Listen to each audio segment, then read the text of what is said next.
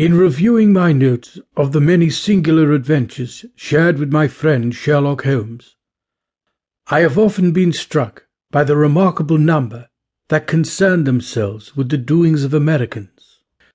Many such cases I have already presented to a long-suffering public.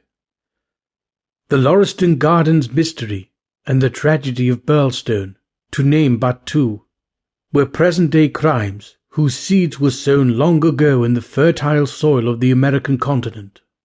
Other incidents are doubtless too familiar to my readers to require further chronicling here.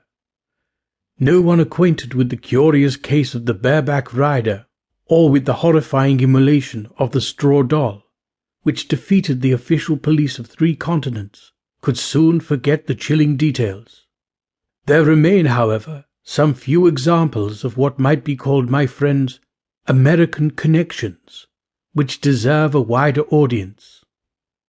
Let those responsible for the distasteful episode of the Cajun cook be forewarned. Surely any one of these hitherto uncelebrated problems would be of sufficient interest to engage the reader, else they would not have engaged Mr. Sherlock Holmes. None, however, were more fantastic than the peculiar persecution of John Vincent Harden.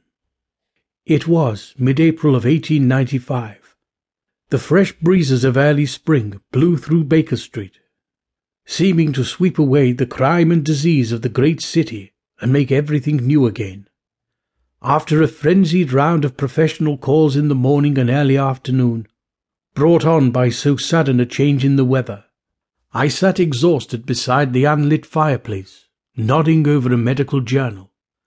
Sherlock Holmes, newly returned to our quarters in the guise of a simple fisherman, was absorbed in the microscopic examination of a peculiar red clay, tracked in on his boots. We spoke but seldom, and such were the relations between us in those days that little talk was